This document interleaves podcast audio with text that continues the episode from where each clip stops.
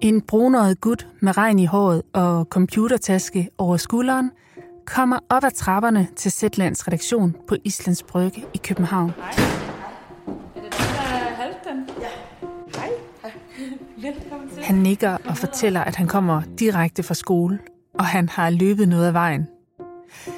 Hvor er det dejligt, du vil hjælpe mig, siger jeg. Hvis du kan komme forbi uh, bordtennisbordet. Jeg hedder Nana Schelte, og det her er tredje afsnit af min serie Sluk, mens lejen er god. Som journalist og mor er jeg på en mission. Jeg frygter for konsekvenserne, når min 9-årige datter snart får sin første mobiltelefon. For jeg har mødt mange historier om de problemer, som mobiler og sociale medier skaber for børn. Men hvor store er de problemer egentlig? Det er der mange voksne eksperter, der har mange og lange bud på. Men øh, hvad tænker børnene egentlig selv? 14-årig Halfdan Romeo Oppenlænder, han var en af de mange, der skrev til mig i bidragssporet efter mit opråb. Og nu har jeg inviteret Halfdan forbi, så han kan fortælle mig og en masse andre af os voksne, hvad han ved om børn og mobiler. Jeg hedder Halfdan, og jeg går i 7. klasse, og jeg er 14 år gammel. Halfdan fortæller også, at han bor sammen med sin mor på Amager, hvor han også går i skole, og at han har tre halvlille søstre, der bor i Tyskland, sammen med Halfdans far og hans kone. Og her kommer altså Halfdans fortælling, hans brev til de voksne. Og det er hans ord, I nu skal høre, men fortalt af mig. Jeg tror, jeg fik min første rigtige telefon, da jeg var 10 år og gik i 4. klasse. Før havde jeg en dumbphone, som jeg aldrig rigtig havde fået brugt. Før jeg fik min egen telefon, der brugte jeg min mors telefon til at spille spil på. Jeg fik bare telefonen til min fødselsdag. Jeg kan faktisk ikke huske, om jeg havde ønsket mig den. Det tror jeg ikke. Jeg tror, jeg brugte den til hurtigt at downloade alt det, jeg gerne ville have. I begyndelsen så var det især spil. Subway Surfers for eksempel. Det er små spil, hvor man gør små ting og kan spille længe. Og så fik vi, mig og mine klassekammerater, igennem vores forældre hinandens numre i klassen. Så det var egentlig en ret stille og rolig start med telefonen, vil jeg sige. Men så, efter et par måneder, der opdagede jeg for alvor YouTube. Og der begyndte jeg at blive fanget. Da jeg fik min telefon, gik jeg og mine klassekammerater på fritidsklub efter skole. Jeg gik også enten til håndbold eller fodbold. Jeg kan ikke helt huske det. I dag er vi i hvert fald alle sammen stoppet på klub. Mange af mine venner har helt droppet fritidsinteresser nu, og i stedet så er der mange af dem, der går hjem og ser Netflix eller spiller på computer eller telefon. Da corona ramte, der begyndte vi at spille meget mere, fordi vi ikke kunne ses fysisk. Jeg sad på mit værelse og spillede på telefonen. Jeg kan huske, at jeg var syg med corona i to uger, hvor jeg spillede uafbrudt med en af mine venner, der også var syg. Da corona efterhånden var mindre slem, men der stadig var restriktioner, så var det, at mange af os begyndte at stoppe på klubben, fordi vi ikke længere kunne lave de aktiviteter, vi kunne før. Nu kender jeg slet ikke dem, der går på klubben mere. Mine egne venner går der i hvert fald ikke længere. Jeg går selv til teater og til konfirmationsforberedelse og til ekstra spansk, fordi min far er fra Peru. Og så har jeg et fritidsjob, hvor jeg passer et barn hver anden uge. Jeg har selv fortsat med mine fritidsinteresser, både fordi min mor har tvunget mig til det, men også fordi jeg gerne selv vil. Jeg mærker, hvordan min energi ligesom forsvinder og bliver mindre, når jeg bare sidder med telefonen. Jeg bliver langsomt mere og mere træt, når jeg bare sidder hjemme og kigger på mobilen. Mm-hmm.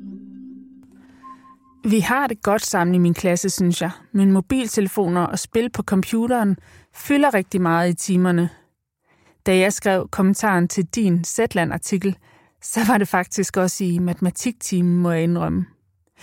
Jeg måtte skjule, hvad jeg egentlig lavede for min lærer. Vi har en gruppechat på Snapchat med hele klassen. Der gik ret lang tid, før jeg selv kom med i den. Jeg ved ikke helt hvorfor, men jeg tror, at der hele tiden er nogen, der laver nye grupper. Det kan også være en måde at holde folk ude på. De lidt mere populære i klassen styrer de tråde, der bliver oprettet. Måske var man for eksempel 10 personer i en tråd til at starte med, og så kottede man den lige ned til syv personer, som er dem, man bedst kan lide. Jeg synes ikke, det har givet så meget konflikt for mig selv. For mig er det mest sjove memes og skøre kommentarer. I min klasse er der også forskel på, hvordan drenge og piger bruger mobilerne, tror jeg. Pigerne de er meget på TikTok og meget på gruppechat. Min lærer kommer tit ind og siger, hey, vi skal lige starte med at snakke med pigerne et par minutter, fordi der er drama. Man kan ikke lære noget i skolen, hvis man spiller hele tiden. Men hvis man sidder i en kedelig dansteam, så kan det altså være svært at lade være. Jeg spiller også nogle gange i timen, eller svarer på en besked, hvis nogen har skrevet til mig. Det er lidt forskelligt, om lærerne opdager det. De ældre lærere, de er ikke helt tjek på, hvordan det fungerer. Men de yngre lærere, de fanger os tit i at spille. Der er også nogle lærere, der på afstand kan læse os, om vi laver noget godt eller skidt på computeren. Der er også nogen i klassen, der bruger telefonerne, fordi de siger, at de skriver hurtigere i Word på deres mobil. Tidligere der skulle vi lægge telefonen i en kasse, når timen begyndte, men mange elever blev irriteret over det, og det gik meget tid med det i begyndelsen af hver time, hvor læreren sagde, Kom nu, aflever nu de telefoner.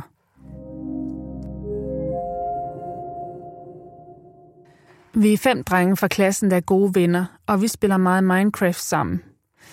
Vi sidder hjemme hos os selv hver for sig, når vi spiller.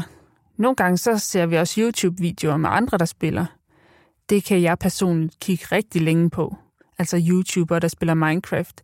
De har en helt særlig måde at tale på, som er meget sådan sjov og direkte. Når jeg spiller Minecraft med mine venner, så bliver vi nogle gange uvenner undervejs, fordi nogen gør noget rigtig ondt ved hinanden i spillet. Så ender vi med at slette den verden, som vi ellers havde brugt lang tid på at lave og så laver vi en ny nogle uger efter.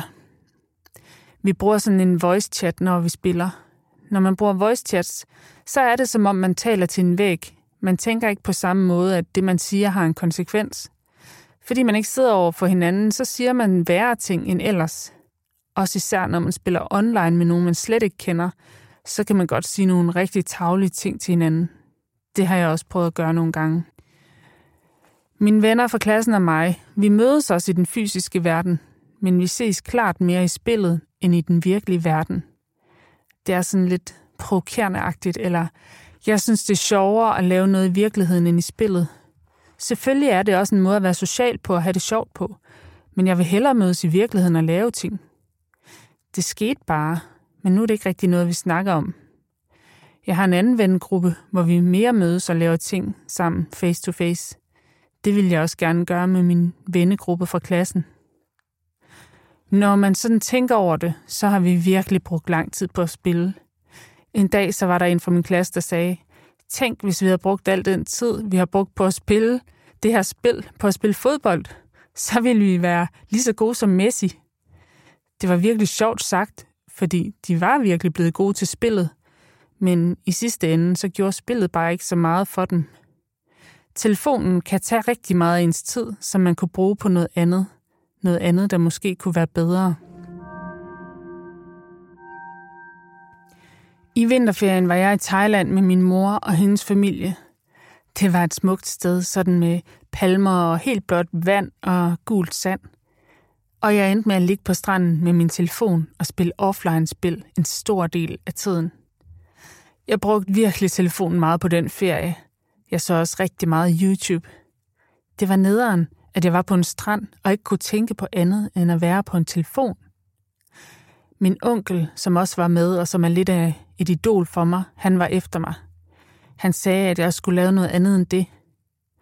Det ville jeg egentlig også gerne, men man kan virkelig nemt blive fanget af at stige ind i telefonen. For mig er det især de der Instagram Reels. Det er svært at stoppe, fordi man aldrig helt ved, hvornår det rigtig sjove kommer. Måske kommer det lige om lidt. Min mor og mig har ikke lavet så mange regler for min telefon. Da jeg var mindre, var aftalen, at jeg ikke måtte bruge telefonen i skoledagen. Men når det var weekend, så måtte jeg bruge den sådan inden for rimelighedens grænser. Jeg synes, det giver mening at lave regler for, hvor meget man skal være på telefonen. Men det kan også bare være ret bøvlet. For hvad nu, hvis man har brugt den time, man har aftalt? Så kan man ikke øh, ringe eller skrive til nogen så kan det være, at man går glip af, at ens venner måske skrev, om man ville med ud og spille fodbold. Min skærmtid på telefonen i hverdagen er omkring tre timer, hvor noget af det er safarisøgninger i skolen. Men i weekenden, der er skærmtiden højere. Sidste uge, der var den 3 timer og 45 minutter, hvor næsten ingenting af det var skolerelateret. Jeg kan godt forstå, hvorfor du og andre voksne kan være bekymret for, hvor meget telefonen kommer til at fylde i jeres børns liv. Jeg tror også, det handler meget om, hvem du selv er, om du kan finde ud af at kontrollere din egen telefon. Egentlig så synes jeg, at man først skal give et barn en telefon, når man ved, at barnet kan kontrollere det. Men det kan selvfølgelig være meget svært at vide på forhånd. Jeg tror altså også, at I forældre skal passe på med at være meget kontrollerende over for jeres børn. Jeg kendte en, der næsten ingenting måtte på telefonen for sine forældre, og nu er han virkelig opslugt af den, fordi hans forældre havde lavet så skrappe regler. Det er ligesom, hvis der er noget slik, man ikke må få, så kan man heller ikke tænke på andet. Jeg synes heller ikke, at de voksne skal kigge børnene over skulderen, når de sidder med telefonen. Det svarer næsten til, at man går ind og læser deres dagbog. Hvis børnene oplever, at forældrene hele tiden vil kontrollere, hvad de laver, så tror jeg hurtigt, at børnene bliver meget gode til at skjule, hvad de egentlig har gang i, i stedet for at dele det med forældrene. Mit bedste råd til forældre som dig er, at dit barn skal fortsætte med sine fritidsaktiviteter, selvom hun får en telefon. Man skal have noget ved siden af, så det ikke kun handler om telefonen. Det var da egentlig et meget godt råd, synes jeg. Halfdan tager jakken på og hopper ned ad trappen. Han skal mødes med sin mor. De skal på museum. Det var lige min mor, der tvang Jeg siger til ham, at det lyder som en fornuftig mor, han har. Finde, øh, finde ud herfra. Ja. Det var godt. Hyggeligt at møde dig, Halvdan. Vi, øh, vi skrives ved. Det var virkelig fint at snakke med 14-årige Halfdan, synes jeg. Han er jo nogle år foran min egen datter, når det kommer til mobiltelefonerne, og jeg synes, jeg er blevet klogere. Jeg tager i hvert fald med mig, at jo, man kan godt have det virkelig sjovt med sine venner online, men det er altså noget særligt at mødes ansigt til ansigt og hænge ud og lave ting sammen. Jeg tager også med mig, at det er vigtigt at holde fast i fritidsinteresserne, så energien ikke bare siver ud af en foran skærmen hjemme på sengen efter skole. Og så er der det der med forældrekontrollen. Hvis jeg prøver at overvåge alt, min datter foretager sig på, på telefonen, så risikerer jeg, siger Halfdan, at hun i stedet begynder at skubbe mig væk. Men ah, det synes jeg godt nok er svært, for samtidig så er der også nogle eksperter, der siger, at man skal interessere sig for alt, ens børn laver online. Ellers så svarer det til, at man lader dem løbe ud og lege alene på motorvejen. Der må altså være tale om en meget hårfin balance her. En balance, som jeg skal prøve at finde de næste måneder. Jeg kan godt mærke, at jeg nok vil skulle øve mig lidt i at løsne op for min indre kontronella. Det må jeg jo arbejde på her på min videre mission. Og apropos min mission, så kunne jeg også stadigvæk godt have brug for hjælp til at komme videre, til at undersøge problemerne, finde de vigtigste historier og opspore løsningerne. Hvis du vil hjælpe mig med det, så skriv gerne i bidragssporet i tekstversionen af artiklen, eller send mig en mail på nanasnablag.zland.dk. Så går vi videre på missionen sammen. Det var Jesper Olsen, der redigerede historien her, og Oskar Lemke har stået for lyddesignet. Og jeg hedder Nana Schelte og vil bare sige mange tak, fordi I lyttede med.